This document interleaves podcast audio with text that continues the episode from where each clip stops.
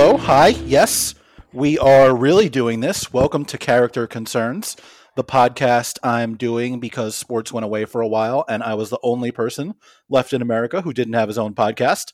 We are here to discuss, as I said in the trailer, the best, most memorable, most iconic, greatest, whatever you want to call them, characters in TV history. We're kicking things off in our inaugural episode by ca- talking about Coach and Mrs. Coach, Eric and Tami Taylor from Friday Night Lights.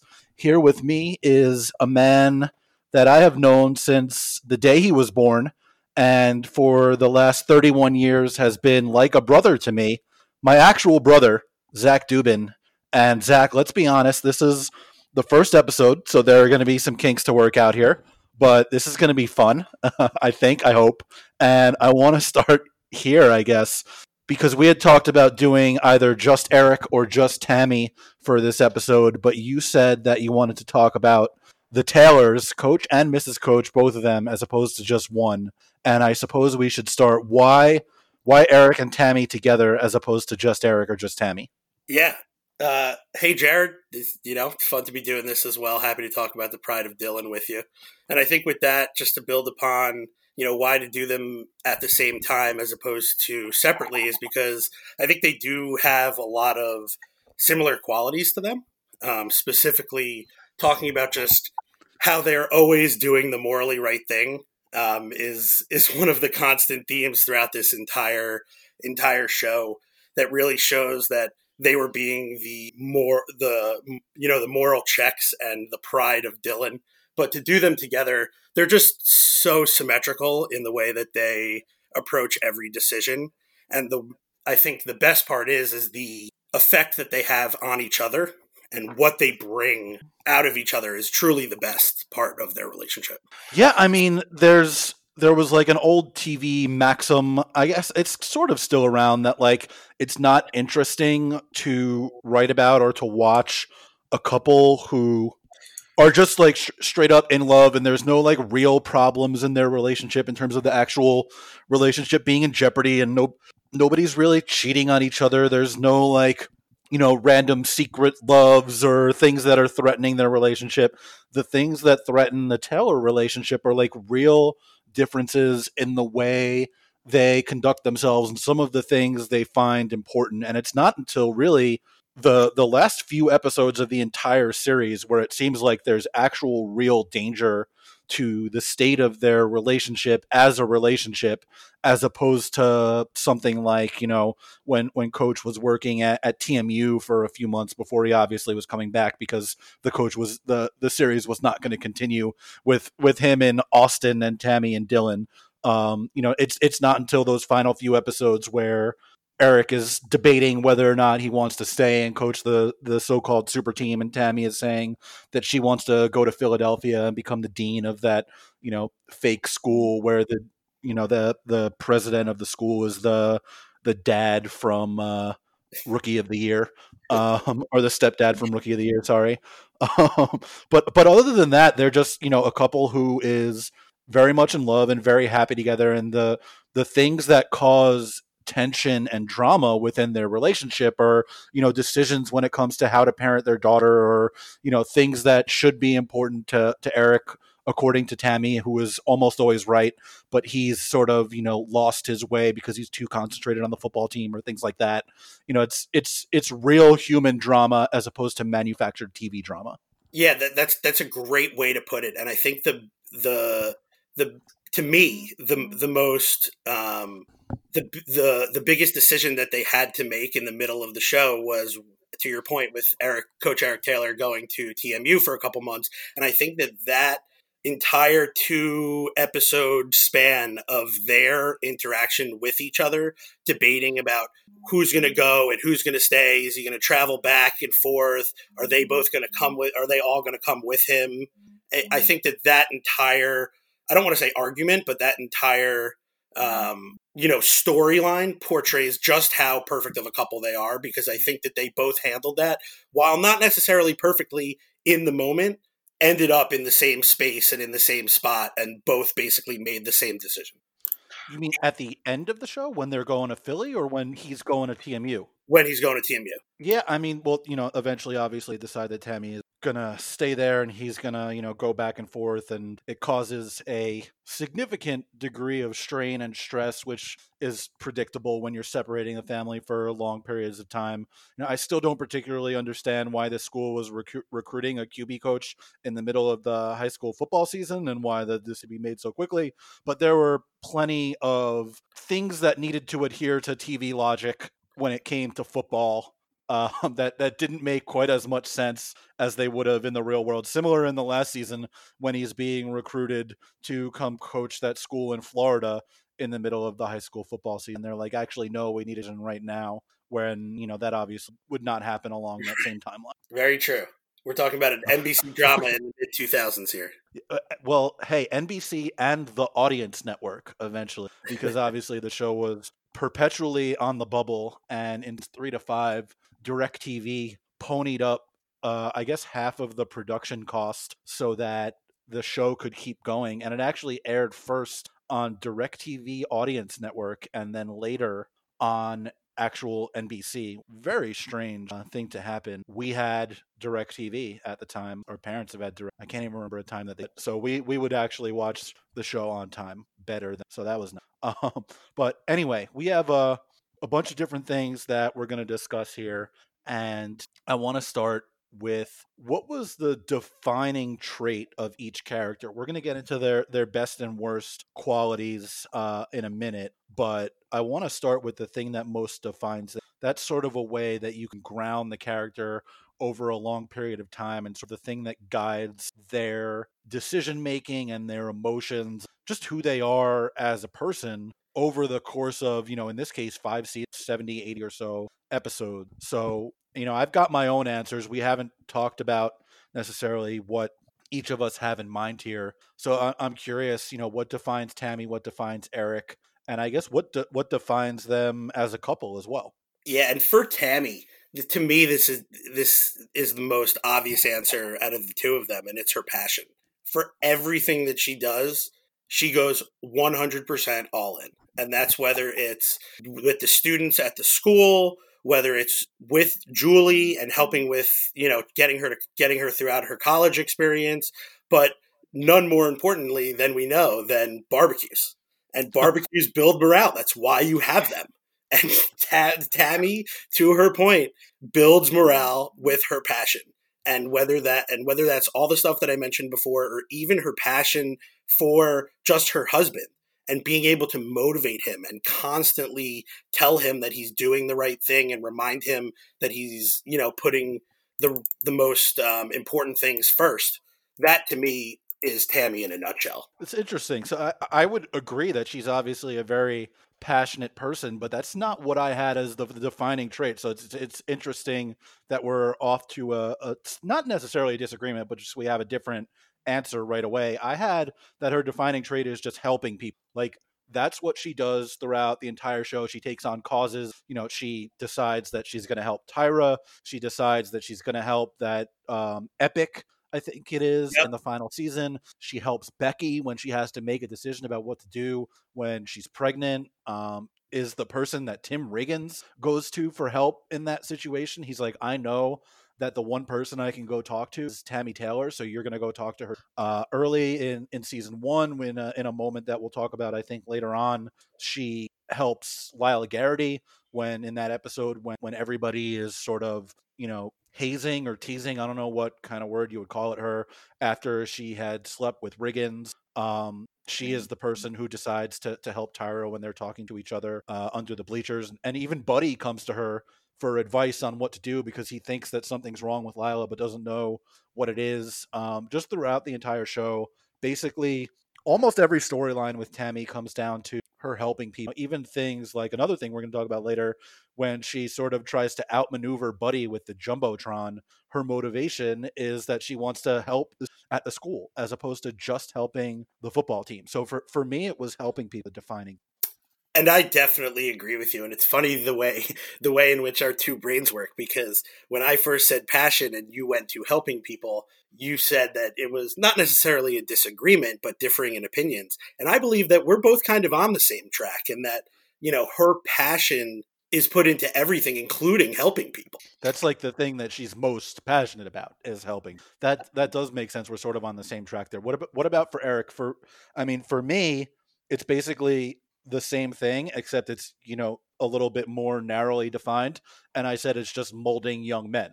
Like that's his whole thing. You know, he he turns Riggins into a a better man. He turns Street, um, you know, certainly before the show into a better man, into the good man that he is. Um, he, he turns Smash over the course of the series into a better man. He plays surrogate father to Saracen and Vince, and even guys like Luke. Uh, he he helps turn Buddy Jr. into a real football player. He gets Tinker, um, you know, away from a moderate life of crime and into more of a path toward football.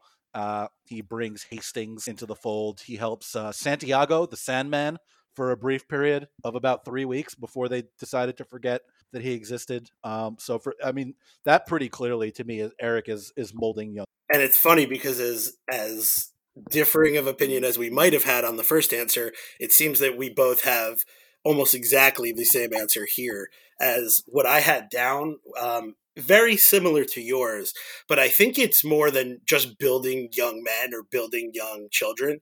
I, I building character in young children. I think that it's more teaching. Just every single thing that he does is a teaching lesson, whether that's with Julie or the co- or the team or the people that he's working with. He's always just trying to provide a teaching lesson and teach them how to become better people in the end, which kind of plays off of what you were saying. How do you mean by teaching? Like, I, I guess, you know, in a sense, he's like, you know, teaching them to be better men. He's teaching football. He teaches, you know, people how to play football. He teaches. He teaches Julie um, how to grow up in terms of being responsible and taking accountability for her actions. It, it's it's everything that he does ends up being a teaching lesson, and the way in which you build good character in young people especially at that age is by teaching them the lessons and by by making sure that they understand the journey and the big picture because as we all know when we're younger in life it, you kind of have that 15 feet in front of you type of view but i think that throughout this series coach is constantly teaching people to look at the bigger picture and teaching them to be better individuals by instead of looking 15 feet in front of you, starting to see 20, 30, 40 feet in front of you. I, I think that there are times when coach himself has that 15 in front of you view as well and i think that that's sort of driven home in the last episode too when, when him and tami take uh, saracen and julie out for dinner and he's talking to them about how like you know marriage takes patience and compromise and all these different things and it's like very obviously advice that he should be giving himself about how to deal with Tami at the moment. And Tami starts obviously like tearing up and crying. She's got to go outside. just like, you know, like it's my turn. And it takes a little while to to hit him that, you know, he needs to take his own advice and that he's sort of been a little bit um, you know, ab- absorbed in in just himself in this is I think that there's there's other instances like that too that we'll talk about later on like um you know just as an example when Tami is dealing with those budget cuts when she you know reappropriates the jumbotron funds she comes into Eric's office and like the entire school the air conditioning doesn't work and she's like how did you get it so cool in here? She's just I like, like it at 68 yeah, degrees. it's the way I like it. It's the way I like it.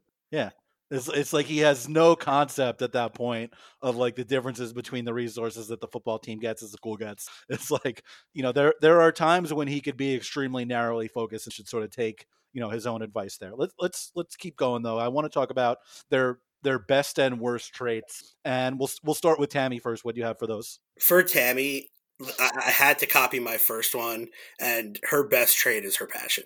It truly is how she literally goes all in with everything. And I think um, a lot of the times you'll see it kind of get in her way. Like for instance, for to your point about the jumbotron before, when she was fighting with the boosters about where that money should go, she tried to take the entire check and put it towards school supplies. Now, we all know that that was probably the right thing to do. I think that she needed to, I, I think that while going in with all her passion to try to get all the money, she she kind of got narrowly minded there and should have should have tried to just take away some of it to go yeah, towards. She needed to uh, to take uh, not necessarily take a hint from, but take the opposite path of one that would be suggested by the next character I'm going to talk about the show, Mike Ehrmantraut.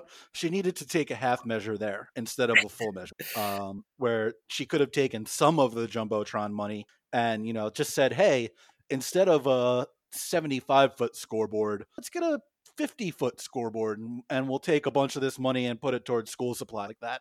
Where obviously she was in the right, but obviously she was going to get railroaded by you know the the likes of Buddy Garrity and Mayor Rodell and everybody else in the town that cares that is, is wrong and cares more about Panther football than about the kids' education. Yeah, so, and, and bringing that back full circle, like her passion really did get her into trouble there, but it just goes to show how far she's willing to take it.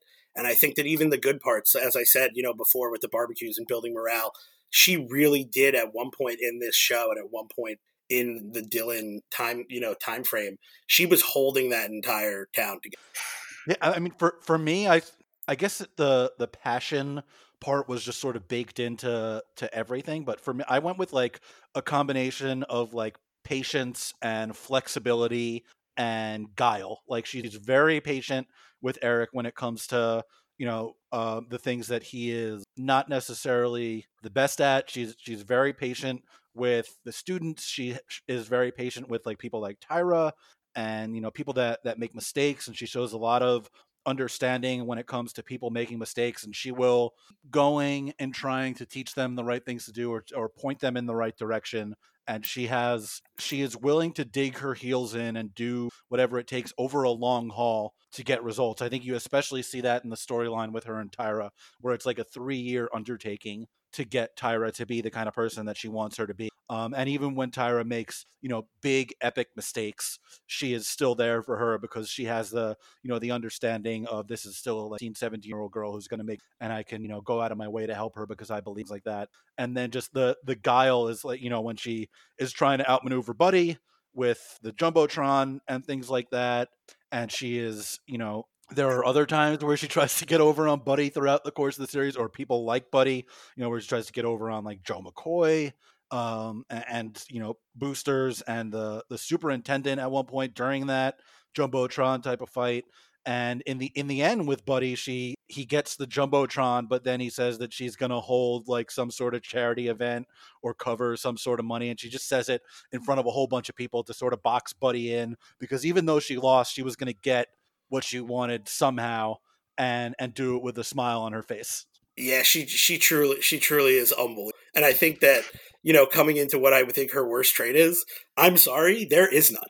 There is. Oh, none. there's there absolutely is one. She has just like an epic blind spot with Julie and the way that she treats Julie compared to her projects when she takes them on.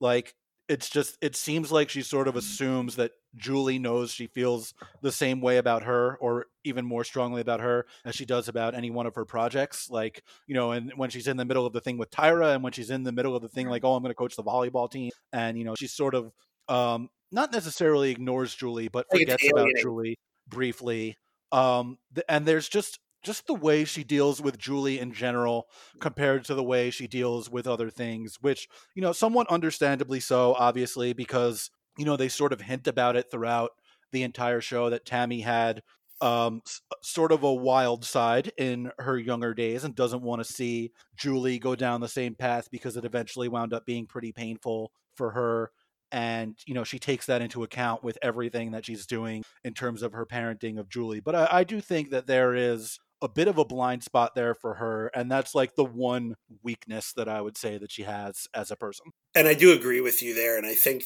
to your point about that blind spot with julie and about how she used to be some somewhat of a party girl back in the day or they at least allude to the fact you kind of see her open up to julie about that. I think whether I think sometime in season three when she was doing the fling with I think it was like the Swedish guy, and Tami actually sat her down and kind of told her one of the stories from back then that alludes to the fact that she was some sort of a party girl, and all of this. I don't want to say backlash, but all of this harsh criticism of Julie as a person is almost 100% stemming from that. I think that that the episode you're talking, I think it's the one where Julie comes home with a tattoo and Tami's like driving her to go get it laser removed or whatever. that was the time when when Tami gave her that talk. Uh, if I'm remembering correctly off the top of my head, right. I'll be honest. When I was when I was rewatching this, I skipped most of season two because you know, other than Landry going on a 17 state killing spree, uh, there was not much worth discussing. Um, it was like that. Whole, we need a whole other podcast to go through that storyline. Yeah, it was it was that, and it was Coach uh, throwing Saracen into the shower um, in that one episode where like after Carlotta leaves and he's like getting drunk during the day with Riggins and like fucking up during practice and things like that, and coach has to come pick him up uh, with Grandma Saracen at the hospital, and he like puts Grandma Saracen to bed and gives her water, and then he goes into the other room very slowly. He chucks Saracen in the shower, gets some cold water blowing on him, and they have like that blowout scene in the bathroom. And Saracen's like, "Everybody leaves me. You left me. Your daughter left me. My dad left me. Carlotta left me." And that like that's like the one scene really worth anything in that entire seconds. Other than that, and and Landry uh, briefly becoming a serial. That's that's basically all that want to deal with. Anyway, Eric, best and worst qualities. What do you got? So for Eric, I have his one of his best qualities is his resiliency. He is he never stops. Ever stops. He's going 100 miles a minute every single day for that team and obviously to put money on the table for his family as well. Just when you look at how hard he rides Smash and Riggins and Vince and all of these guys who he needs to take from probably not the ideal, not the best situations and try to make them realize that they can be better is one of my favorite things throughout the entire show. And I think the payoff at the end is even better. And I think like just for like Smash, for instance, when Smash when Smash got his surgery and he couldn't move anymore, wanted to give up, how many times did Coach go and beg him to keep going. And it all obviously culminates in that great scene. I think it might be at the ice at uh I forgot the name of the restaurant, but where he's serving ice cream. And he just goes in and he's like, Do you want this? Yes or no? He's like, meet me at the field. And then they obviously have that great scene afterwards where Smash comes to the field and coach gets the entire team and just Smash needing to realize that he can still do it was one of the best parts of the show, in my opinion.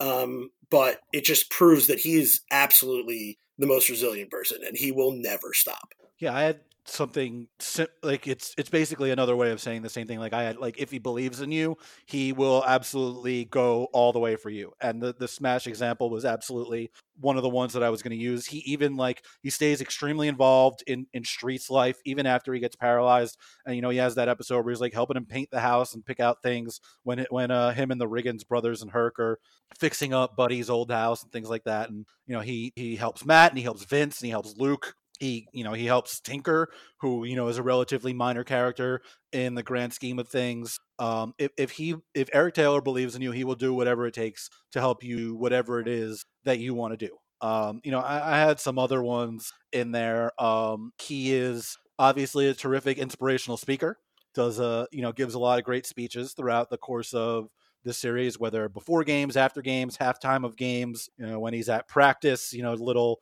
random quips um, when there there are times uh, there's a one episode in the first season where you know Julie's on the field and she's like trying to talk to him and like dur- during the while they're talking together on the field he's like hey Reyes get your head out of your ass. And she's like very inspirational dad.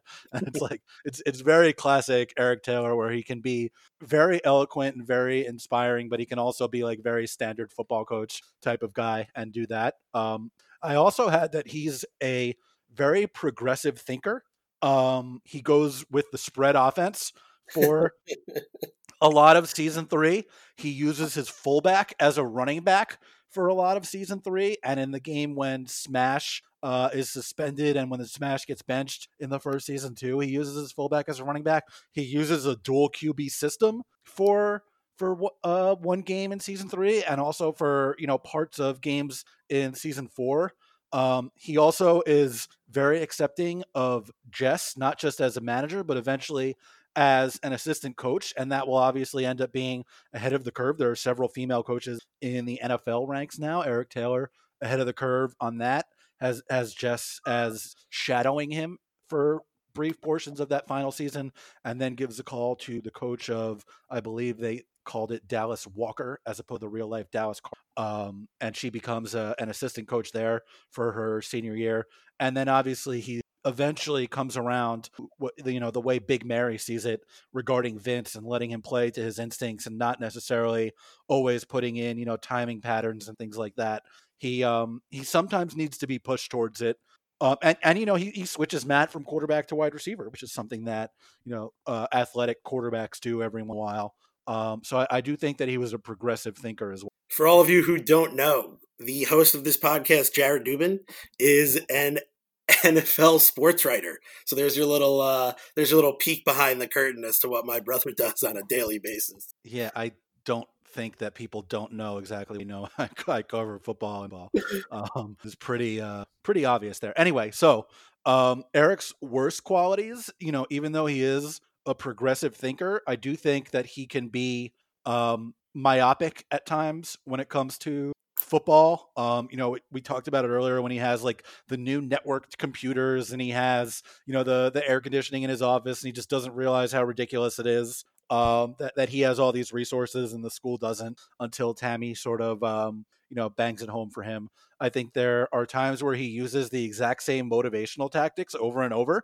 Like in season one, he leaves Riggins to walk home in the rain um, after he skips practice. Later in season four, he leaves Vince and Luke to walk home in you know the brutal hot sun after they get arrested because they were fighting with each other.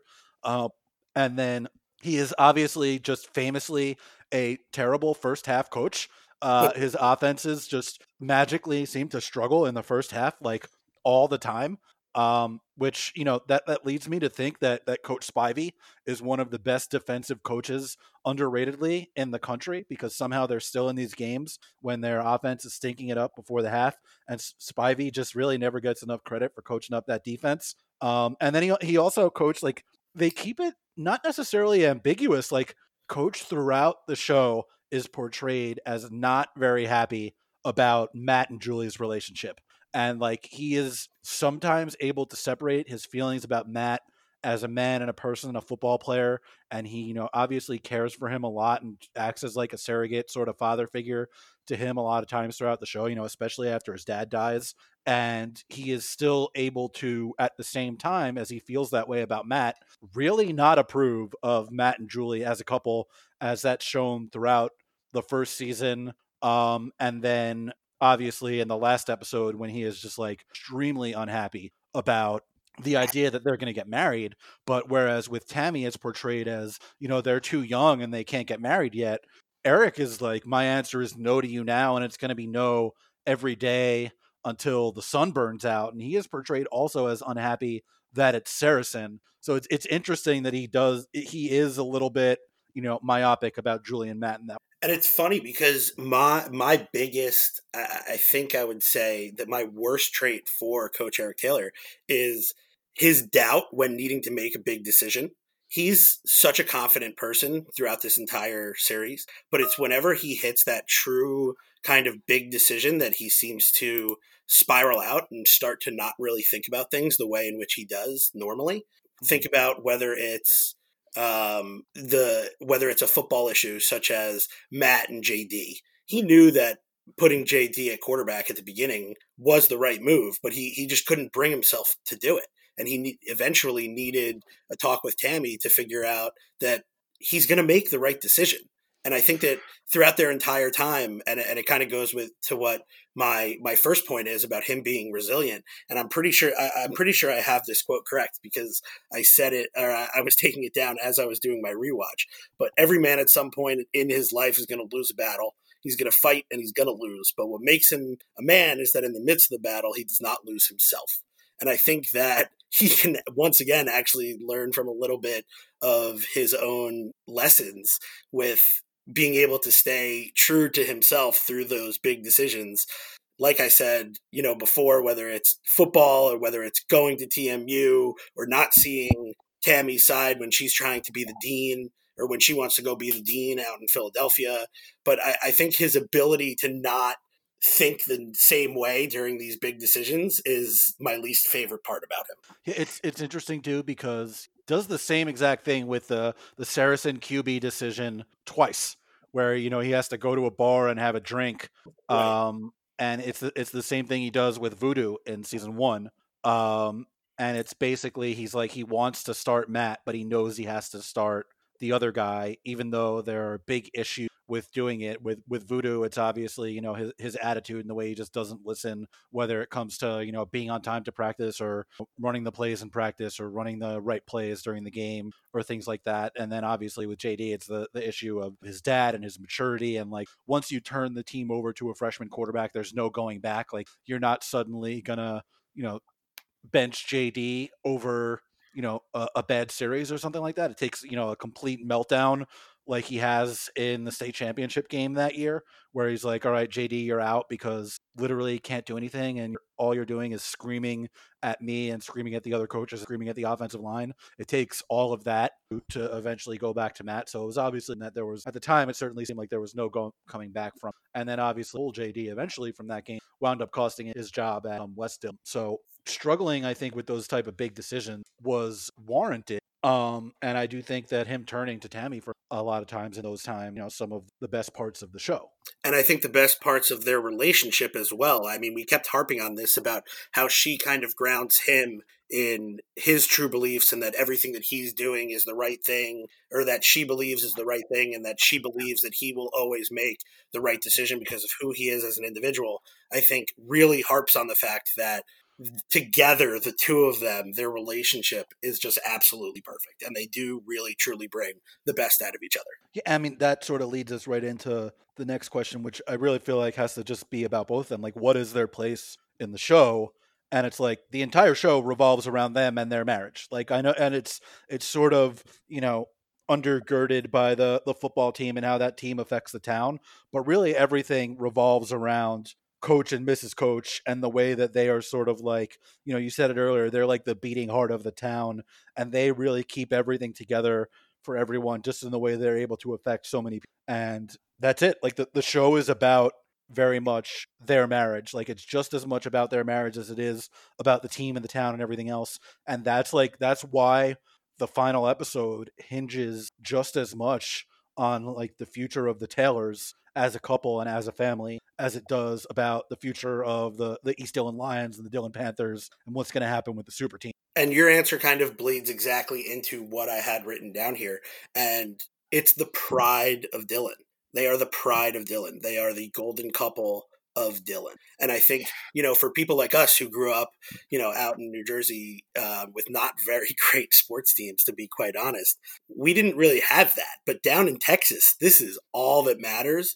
And to, wait a minute, wait a minute, wait a minute. Are you saying that Marlboro, New Jersey did not live and die with the success of the Marlboro Mustangs football team that during my freshman year went 0 and 10 and during my senior year went 4 and 6? That's quite what I'm saying, actually. That's.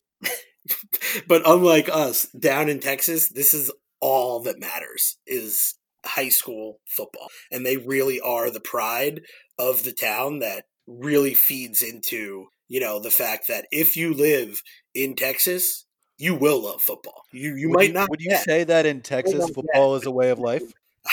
football is a way of life. I don't want. Yeah, I, I, I would agree with that, and certainly like even Matt and Julie, when they are having that conversation in the finale, Julie's like, you know, you guys are my role models. Like, I've seen you be like this perfect couple, and you know, you guys got married when you were my, mine and Matt's age and things like that. And she's like, I've learned from you, and I want to be like you. And you guys are role models for us. Like that. That is that carries through. I think through to the rest of the show's couples, and like even Tyra in that last episode too is like, you know, I want to be like Mrs. T, you know, but bigger um, and that's like it's a lot of people in that town have a dream to be like Coach or Mrs. Coach. Like Billy Riggins, um, very clearly tells Coach when he wants to come on as an assistant coach, like I want to be around you because I want to be like you. I think you would be a good person for me to be around. And I, I don't know if you ever saw it, but I watched like this. Um, it was like a cast reunion whatever it was, like five, ten, eight years or whatever after the show ended, and they were talking about where all the characters are and um, Min- Mindy Riggins, I, believe her name is Stacey Oristano, if I'm remembering correctly. She was like, "Yeah, Billy and Mindy are trying to be the new Coach and Mrs. Coach, no matter what. Like they're it's it's obviously not going to be quite as successful as Coach and Mrs. Coach because they're like the best people in the world. But like I think very clearly in that final season when they gave you know Billy and Mindy much more to do and take and took them sort of much more seriously because they had that emotional storyline of you know Tim sacrificing essentially his life and his future for them and their son and uh, and, and them taking care of Becky during that season too. Um, very clearly, like Billy was like, I want to be like Coach and I want to learn from Coach, and you know Mindy similarly took sort of Becky under her wing and treated her like a sister or a daughter in the same way that Tami did with Tyra or with any of her other projects throughout the rest of the show. It's just, there's so many people in the show that want to be like Coach or want to be like Tami. That's sort of you know the, the, show. The show revolves around around them and their relationship and their marriage and and just everything about them. I think you can extend in the show to everyone who watched this show wants to be just like Coach. Oh, Eric. absolutely. Yeah. Yeah, that's that's hundred percent true. Um, so let's let's let's go to the moments now. Um, we have best and worst moment, which obviously is somewhat different than their best and worst traits. Obviously, their their their traits play into those moments. Um, for for Tami, the first one that I had was you know not like losing to Buddy on the Jumbotron issue, but then getting over on him by saying that he was going to host, you know, a fundraiser, donate a bunch of money or whatever it was. I don't remember what, it, but that little sly thing that she did after finally acquiescing to giving him the Jumbotron and, you know, sort of boxing him in to do something that she wanted him to do, but he wasn't willing to do. So I, I had that. And then I had like the t- very famous and very different um, Tami Julie sex talks, where one of them is in season one, where you know she sees Saracen buying condoms, and she's like very emotional and very upset, and talking about how Julie is like very obviously not ready to have sex yet because she thinks that it's just one body part going into another body part, and she's like, you know, she has she's like on the verge of tears, and she's like, you are not allowed to have sex. You are 15 years old and then like a few years later after you know they actually are having sex and coach sort of uh, accidentally walks in on them when he goes to pick her up at matt's house um, and tami and julie have another talk and it's much more you know measured and more mature and obviously coach and uh, sorry matt and julie have been together for longer now and julie's obviously a couple of years older now and tami has sort of not necessarily calmed down but she's just it's it's a much different and more mature discussion than it was when when she was you know more scared than anything else about Julie going down the path that she had gone down when she, so for for me it's it's one of those two talks and just getting over so for coach's best moment um I, I actually had it's funny because you mentioned this earlier but every time he gives any sort of motivational speech i know that that's cheating and i kind of cheated for both of their best moments but for him I mean, every single time that he's giving an uh, inspirational speech, you just feel uplifted sitting on sitting on your couch or wherever you're watching. You feel inside of you that he ha- you're ready to like run through a wall for him, and it truly is amazing. And I think that every the you know the the main culmination of every single one of his speeches of, is of course clear eyes, full hearts, can't lose. And I think that that has become a war cry for this show. And I think that every single time that he gives a speech, I'm truly captivated. And I think I kind of cheated with my other one as well because for Tami, it's just all I, I have written here all 397,000 times she says y'all. There's that great supercut of all of Tami Taylor's y'alls on YouTube, which is just one of the great internet documents um, of all time. Um, and, is... and I think the best the best ones of uh, of them are when she's having some sort of a conversation that she doesn't want to necessarily be in, and she does that extremely polite walk away where she's like, "Okay, yeah, bless y'all, thank y'all, love y'all." And she's Bye, like, y'all. Away, like while kind of speaking on top of the other person, but mm-hmm. she's just so polite in doing it that you just can't really be mad at her.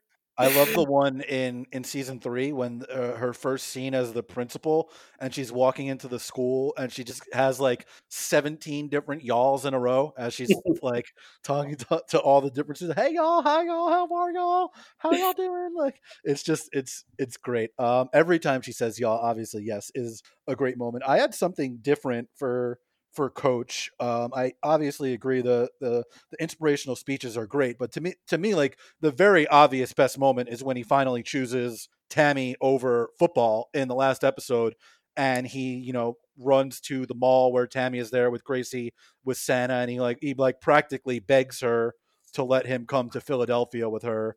And he's like, "Will you, you know, will you take me to Philadelphia with you, please, please, please?" Things like that. And it's just like, it, he's just, he's not like declaring his love for her. Tami knows that he loves her, but he's just reinforcing that he values her and her dreams and her profession just as much as she values him and his dreams and his profession. And that finally, after all these years, he is going to put her and her career first before his dreams and what matters to him when it comes to football. To me, like that is very obviously the number one best thing that that Eric does throughout the run of the show. But I, I had a couple more just as sort of honorable mentions, like early in season one when he takes Saracen to the, the football field and sort of like turns him into the, the real QB one, where they got, you know, the noise coming down from the loudspeakers. And he's like, you got to call the plays on the field and things like that. You know, you're QB one, the, the team's got to believe in you. You got to be a leader. Hear you. Like that yeah, that that is a great moment.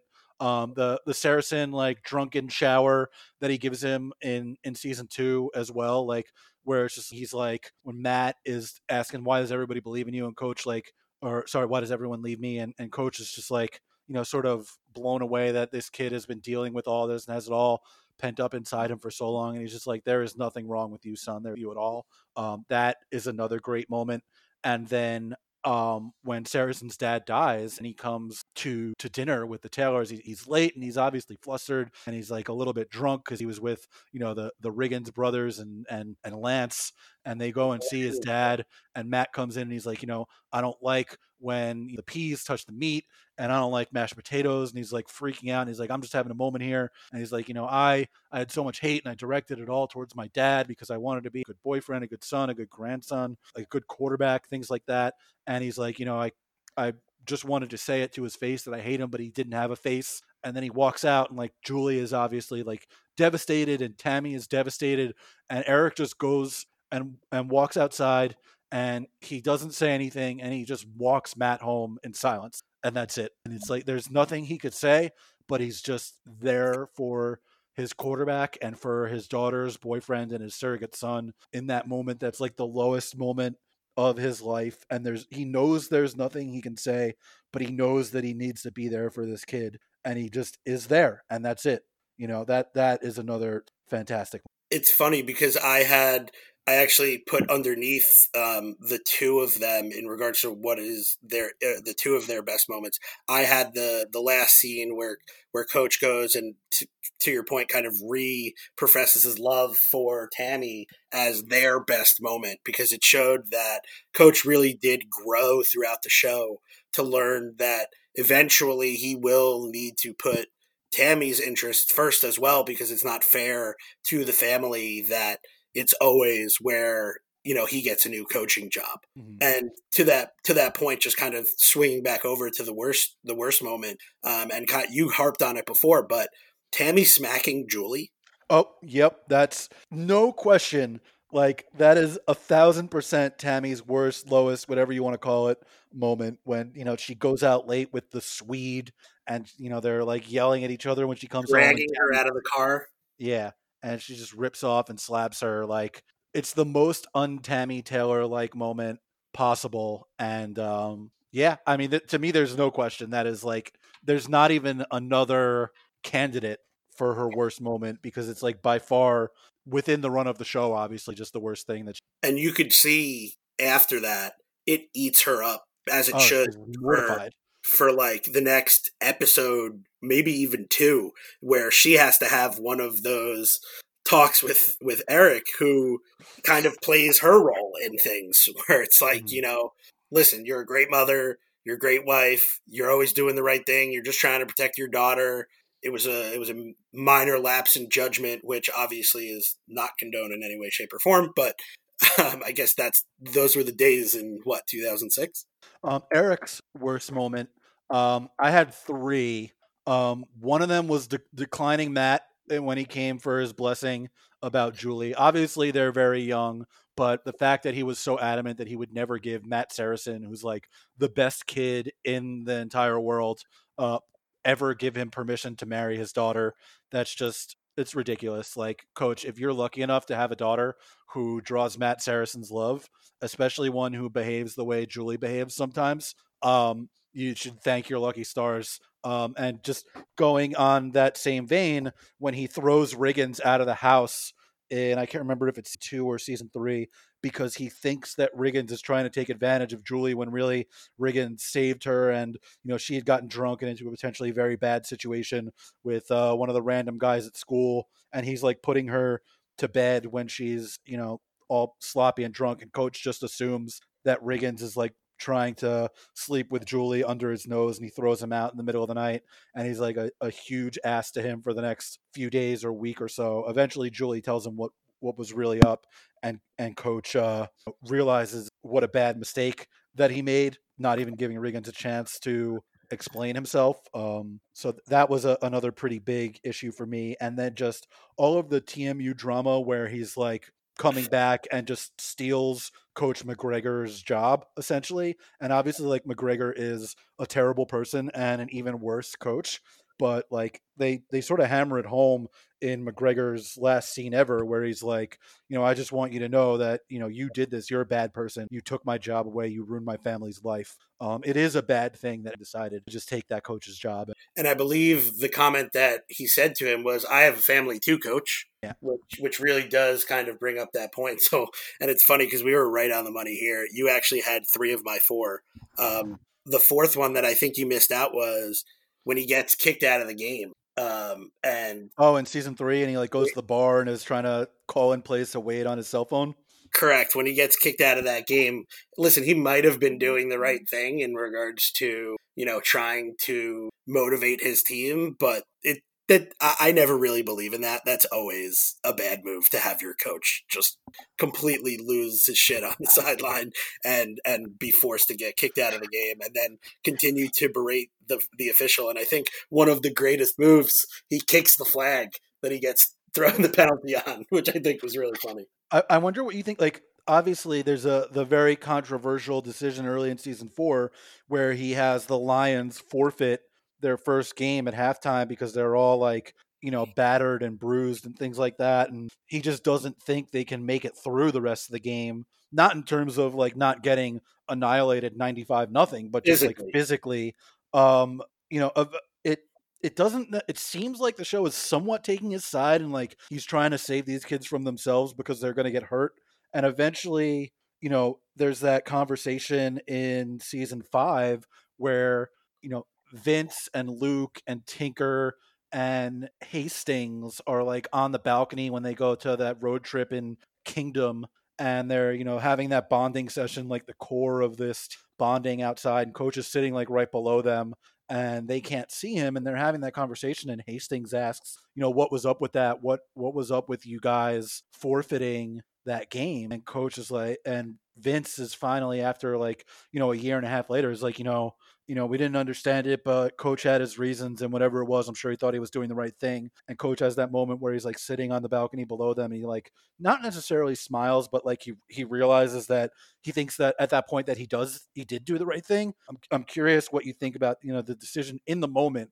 You know, like eventually it looks like he somewhat did, you know, you know, preserve these kids who really might have gotten hurt pretty badly, not just emotionally, from the you know the shame and the pain of getting beaten so badly but you know physically they were like falling apart in the locker room. Yeah and i think that that's a little bit of a different situation than when he was getting kicked out of the out of that game. I don't remember exactly what game it was but i do remember in my rewatch that it was a fairly important game and it was the playoffs. so for your coach to get kicked out of a game during the playoffs is w- just wildly the incorrect move. You never want that to happen. That can't be going according to game plan. Where I think the other one was it was the first game of the season. It was his first game. Uh, was it his first game with the new team or no? It was season five. What where he has the forfeit? No, it was the first game with the new team. So it was Remember the first. They had like the the the throwback right. uniforms, and then he's like, eventually the way he gets them to come back is you know they burn the uniforms and they bury right. the football and they burn the game tape and things like that Then he Um, gives his full life savings, which is apparently like five thousand dollars for the jerseys or whatever. But Yeah, and he, te- he tells Tami he wrote a check to the dry cleaners. That was another pretty bad move. Um, lying Uh, about spending a bunch of a whole lot of money on new Under Armour jerseys um, when uh when, when really did that and go to the dry clean. Um, anyway, so what what was the moment when these two, you know, either separately or as a couple, became really real to you? For for me, it's it's the same episode for both of them and as a couple. So I'm, I'm curious where you went with it. for me, they always seemed like a true model TV couple until that last episode. They really did. Um, when you know you realize that So you Every- went went through the whole show and they're not like real people, real characters you yet? no, I don't. I, I really don't think so. They were the perfect, ideal TV couple. I mean, for for me, it was like episode four. Who's your daddy? They have that football party, um, and they're like, you know, in like a little bit of a fight because Tami thinks that Eric doesn't think that her job is as important as it obviously is. And they have, you know, the, the football party and the barbecue, and he forgets to tell her that they're having a barbecue. And, you know, he barges into her office for counseling when he's like uh, trying to decide whether to start Matt or Voodoo. Um, they have that talk outside of the dance recital that Julie has. You know, they're they're on the bye week. They have that talk outside the dance recital, and Eric apologizes to her and he tells her he knows how important her job is and how difficult her job is. Um, and then there's a moment right after that, after they finally make up, where you know the the reason that Eric was late to the dance recital was because he had to pick up Saracen at the hospital because he got beat up by the the people on uh, their rivals on uh, on Arnett Mead because they you know trashed the car and they came to the Alamo Freeze and beat up Saracen. And earlier in the day, he had told Saracen, un- unknowingly told Saracen um, to get into Julie's pants. And he sees Julie and Matt talking at the dance recital, and he's like devastated. He, he just he tells Tami, he's like, "I think I told that kid to get our daughter in the backseat of his car."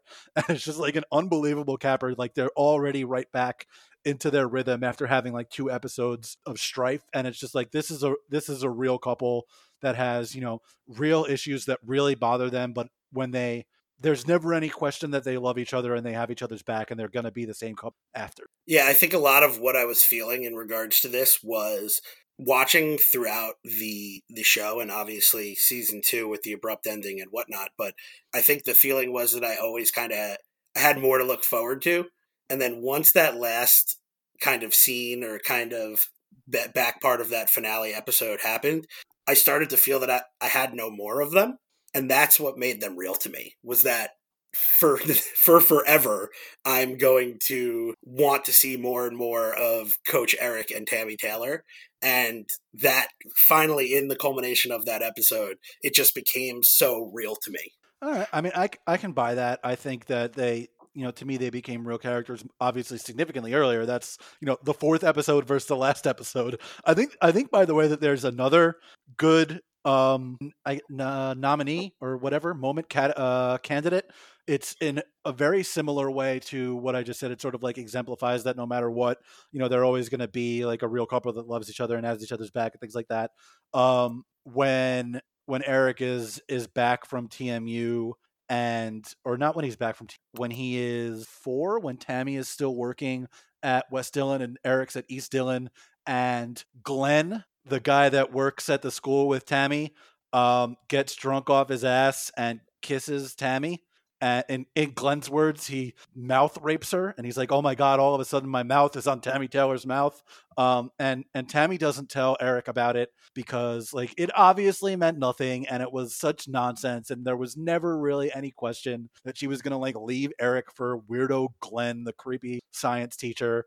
And but glenn comes to the school um or no eric is at tami's school and glenn sees him and he's like coach i want to thank you for being you know so understanding and so cool about this. And he real glenn realizes that tami never told him. And then that night they're in, in bed together and coach is like i talked to glenn today. Um, and tami's like oh no. Oh my god. What did you do to him? And, and eric is like i kissed glenn by the transited property. I kissed glenn. And it's like just the, the the whole interaction over the glenn episode is just so amazing and so hilarious and so drives home exactly how on the same wave same wavelength they are. So many other shows would turn that into pointless drama that threatens their relationship that is really in no jeopardy whatsoever. But they just have like this moment where they laugh about it, and Eric makes like a snide joke the next day about like, "Don't let Glenn drink all my scotch" and things like that, and that's it, and that's the end. That's another to me great great moment for for them that makes them you know like a very much like a real couple. I think that was at TMU because I I remember them. No, it's, it's not TMU because Glenn um, I don't think he comes in until I don't think he's there in season. I'm two. pretty sure there's a phone call where uh, Glenn is like holding Gracie Belle like in the kitchen, and he's calling Tam. He's like, "Why is Glenn in my house?" oh yeah, that's true. But then why would Eric be home at that time? Or maybe it's like right after he comes back. Could be. Uh, no, it's season four. Season four, he kisses Tami while drunk at happy hour and shamelessly confesses this to Eric. But he is there in in her house after she turns from returns from maternity leave. Yeah, teacher at Dillon High who forms a friendship with Tami after she returns from. So he was in season two caring for Gracie Belle at some point, uh, but it's not until season that he puts his mouth on Tami's. okay. anyway, so we're gonna gonna move on here. The last few. What is if you had to pick one episode to show somebody that defines Eric and defines Tami? What? The pilot. Okay, I, that's, that's I, I Tami. Love. Tami though does not have a lot to do in the pilot other than talk about his and hers closets and moving to Alaska and do that you know crazy wine dance that Amy Schumer makes fun of in that classic uh, Amy Schumer sketch. Classic. You haven't seen that sketch? No, I said it's classic. Absolutely. Oh, I thought you were questioning whether it was classic. No, um, I, I, the, I the love pilot is a good choice though for both of them. It wasn't the one I chose, but it is a very good for both. It might be the best pilot of all time.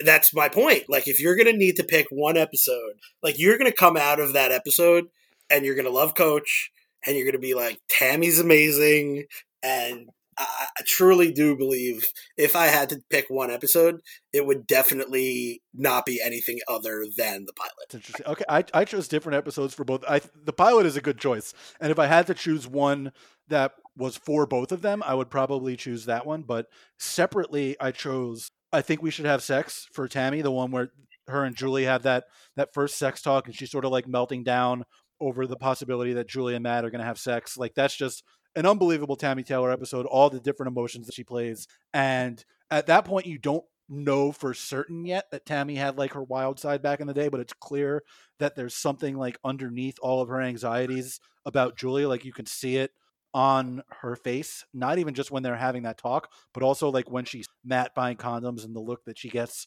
on her face. It's not just like, oh my god, my my daughter's gonna have sex. It's there's something else there too.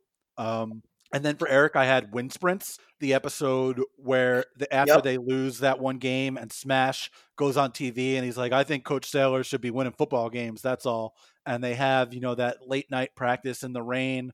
And he, um, he, he steals very obviously from the the famed practice of the 1980 Miracle on Ice hockey team, where it's Again. like a, a late night practice that was not um, a, a scheduled practice and they're doing, you know, needlessly cruel calisthenic workouts and sprints. In this case, it's up a hill instead of from, you know, blue line to blue line. Uh, and things like that. And it's just like shamelessly aping the motivational tactics of Herb Brooks, but he does it so well that it doesn't matter. And he's like, you know, again, and they got to keep running up the hill. And then he has that moment where he's like, you know, you owe me a practice to Riggins, and he's got to walk home. Just everything that goes on in that episode where he's trying to make Queen Matt uh, and Voodoo, who has just come in, or not not make the decision yet, but he has them. Uh, they're like recruiting Voodoo in that episode. Um, everything that Eric does in that episode, like if you had to pick one thing that shows all sides of Eric Taylor, like you know he, he's frustrated with the bureaucracy of football, and he's like, I've had enough of this. In that conversation with you know, with Buddy and Voodoo's parents, and he does like the hard coaching and the motivation and everything. Like that's a, a quintessential Eric Taylor. Yeah, and uh, by the way, unbelievable scene uh, in terms of Miracle uh, with the name the name on the front. Uh, you know, United States of America. That that's that's the scenes even end the same way. Yep. Where you know, in in Miracle, Eruzione like repeats Herb Brooks' thing where he's like, you know, I'm Mike Eruzione, I play for the United States of America, and in the in the the Friday Night Lights scene, Smash all of a sudden just screams out like clear eyes, full hearts, yep. can't lose, and they do that one last sprint. Like they end the exact like everything about it is just a shameless aping of that scene. So it's which is is is funny and great, but it it, it works for me. Anyway, what, so, was your, what was your Tami episode? I'm curious. I, I said I the I think we should have sex. The one where oh, she right. has that first sex talk with. So next question is: Do you think you would be friends with them, and what would your friendship with them be like? And the obvious answer here is yes, I would be friends with Tammy Taylor. And the whole time it would just be me trying to remain a respectful person and not being like, I want you to be my mom and like, I want you to be my wife and you are the best person and you are the most beautiful person and the most perfect person in the entire world. That would be my friendship with Tami, just trying to be a, a real person. And then I would be friends with Eric because we would just talk about football. Um, and I would, you know, I, I don't think I would necessarily be one of his sounding boards for football strategy, and I wouldn't be all over him like Buddy. I would just be, you know, a uh, a casual acquaintance that he had made at some point in his life, maybe you know one of his high school football teammates or things like that.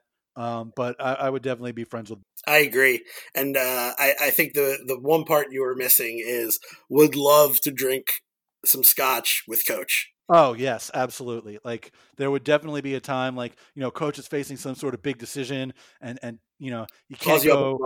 Yeah, call calls me up instead of Buddy this time, and we have some some good scotch. And Tami's got to drive him to to get his car the next day, and he forgot which bar he was at.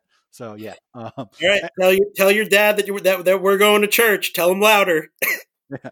Uh, so wh- where do you think that, that Coach and Mrs. Coach are right now uh, in the world of the show? I truly do believe, and I know a lot of the easy answer here is like, oh, coach is coaching in the NFL. I don't think he's an NFL coach. What? That's just, a ri- completely ridiculous answer. I just don't. I find him. He's so they went to Philly, um, but they couldn't. They couldn't leave Texas for too long. Um, so she ends up being the dean, and um, he is the coach of uh, TMU is what I what I think ends up happening, and that he takes the job of the the coach who rightfully kind of gave him a little bit of shit when he was leaving. Okay, I mean that's that's not what I had. It's an interesting path. I said that they're still in Philly. I think that Eric finally chose Tami over football and is in a place where they take their football very seriously. Like the, the Philly and the Pennsylvania football scene is is serious. You know, much like New Jersey football is serious, but it's not as serious as life and death as it is in Texas. So he still gets to coach what's probably a good team in a place that takes football seriously, but it's much more low key and there's not as much, you know, hanging over his head um, at all times. And, you know, they are now they are now Philly people to me. And Tami is still the dean of, you know, a one of those Ivy but not Ivy type of schools and, and, Eric gets to coach serious football in a in a serious football place, and he's putting people into college and putting people into the NFL, and he's you know a very successful high school coach at a good program in a good football state that is not completely insane. Yeah, I, I personally believe there's no way that the tailgate barbecue scene before a game is enough for Tami out in Philly. She craves that. yeah, I'm sure she did. Um, okay, so, so, this is uh second to second and third to last one, I guess. Here, um, what was the actor's influence on the character, and could anyone else have played them? I only have one answer for someone else that could have played Eric, and I honestly don't have an answer for anyone else that could have played Tami. I just Connie Britton is a perfect person. So, but what what what what are your thoughts on, on Connie Britton, Kyle Chandler, and if anybody else could have played them? I actually had a different answer. So I think there's no one else in this entire world that can possibly play Coach Eric oh, Taylor. Oh, I think that there is one very obvious one, and it's something that we just talked about before. Go ahead. It's Josh Charles, who played the coach in that Amy Schumer sketch and who looks very much like Kyle Chandler and has a background in both drama and comedy like Kyle Chandler um, and has that sort of wry, um, the ability to be serious, but while he's being serious, it's funny. but he also has like hefty dramatic experience and chops, and he carries off that hat extremely well in the Football Town Nights sketch. I I think that Josh Charles could have been coach in another world as well. That's funny because I, I, I truly I truly think he was he was the only person that could have been Coach Eric Taylor, and I feel like I know he was in a couple of things beforehand. Um, he was in like Inside Edition, I think it was called. Um, but I, I, truly think there's only one other person that could have possibly played um, Tami Taylor, and that is Sandra Bullock, who kind of successfully played it in The Blind Side. Eh, she was like much more of a type A, like I'm gonna take control of everything. Like it's a, it's a different role for sure. Yeah, it is, and she would have had to take a step back slightly. Um, obviously, she was a major star at that point, but um, she would have had to definitely take what I would what I would have called the a demotion in regards to her role in the series in order to play that. Right. And you know, at the time, TV was not as prestigious as movie. Sandy Bullock never would have gone and done you know an NBC TV show at the time, so that obviously wouldn't have. Been. I, am sure there are other actresses that could have played that role. It's just I don't even want to picture somebody else other than other than so good. Um, yeah, but I, I, do think Josh Charles could have pulled that off. That was my one pick. I'm, I'm, sure there are other actors as well, but that was the one that immediately came to mind because a we've essentially seen him do it just for a even in just a parody, just for like five minutes. But it was it was such a good parody and so spot on, and he carried himself in like exactly the same kind of way that coach does. It was like I could have very easily been doing that, and just I love Josh Charles from from Sports Night and from so many other things. A great actor. Um, so last question here. This I think is the most important question, and will be a bit more relevant with other characters that we do uh, on this show, as opposed to this one where the answer is pretty obvious. Like, could the show exist without them? And the answer here is like, hell no. Like, it's it's literally not possible for Friday Night Lights to exist without Eric, without Tami, without the Taylor marriage, without the Taylor family. You can't do it. It doesn't work. Couldn't agree more. Couldn't agree more. And I think that there are so many characters, you know, when thinking about just the Friday Night Lights kind of world as it as it stands, um, there are so many characters who couldn't really live without the two of them either. Um, so not only could the show not exist without them, but I think the actual people within the show um, would really fall apart without their existence in the show as well. Right. Well, that's like what we talked about earlier. There were so many different characters that sort of idolized them or one in one way or another or had their lives affected by them in one way or another. You know, everybody from Street to Billy Riggins to Seven to Fours to Vince to Tinker. Um, you know, so so many different people whose whose lives they saved and touched. And like the one the two people that they uh they couldn't save were Santiago, the Sandman, who who disappeared into thin air after uh, after he moved out of Buddy Garrity's house, and and Epyc in I think that was five because Tami was at uh, East Dillon Point. Those were like the only two of the show that they really couldn't get through. The two of them and Bobby Reyes, who coach had to kick off the team, be strong more. Absolutely, and to bring it and just to bring it back full circle, um, I don't think you can. I don't think this show is nearly as successful if one of them wasn't in it. So no, of if, course not. Like if it's if it's like coach the single dad, no. Exactly. Like, so to bring just to bring it back full circle and why we're do, kind of chose to do this together or chose to do the two of them together, it truly just explains that the two of them carried just as much weight as the other one throughout this entire series. Yeah, I mean it's it's an equal partnership and that's sort of driven home by you know the last episode again where, where eric finally tami over his football career or not even necessarily chooses tami but chooses like we're going to do this for for us and for our marriage as opposed to for me and our marriage yeah that's that's sort of driven home by the end of what we get to see of their relationship and they have that great final shot of them you know standing arm in arm on the football field just like they had at the end of season three which they originally thought was going to be a series finale before they got those final two seasons. Um, so yeah, it's it's it's very much exemplified that they are the heart of the show. And again, I I can't possibly imagine coach as a single dad or like the coach as like a random small character and the you know the Taylors just being another one of the families on the show, you know, like like the Garritys or the Riggins or the Saracens or whoever. Like it, it doesn't work without coach and Mrs. Coach together. Like that's that's why they're coach and Mrs. Coach. Which by the way, Matt randomly calling them Coach and, and Mrs. Coach because he doesn't know Tami's name, and he he always calls them, you know, uh, Miss Taylor or Mrs. T or something like that. Uh, just just a great line from from Seven, being like Coach, Mrs. Coach. Uh, great times. Absolutely, just like this. Yes, absolutely, just like this. So that's going to do it for the first episode of Character Concerns. Thank you so much for listening. I'm very excited to discuss more great TV characters. Um, coming up, I believe next is going to be discussion of Mike Ehrmantraut from the, the Breaking Bad and Better Call Saul universes. And uh, Zach, I think there's there's really only one way that we could end this podcast, and it goes like this: clear eyes, full hearts. Can't lose. Texas forever, six.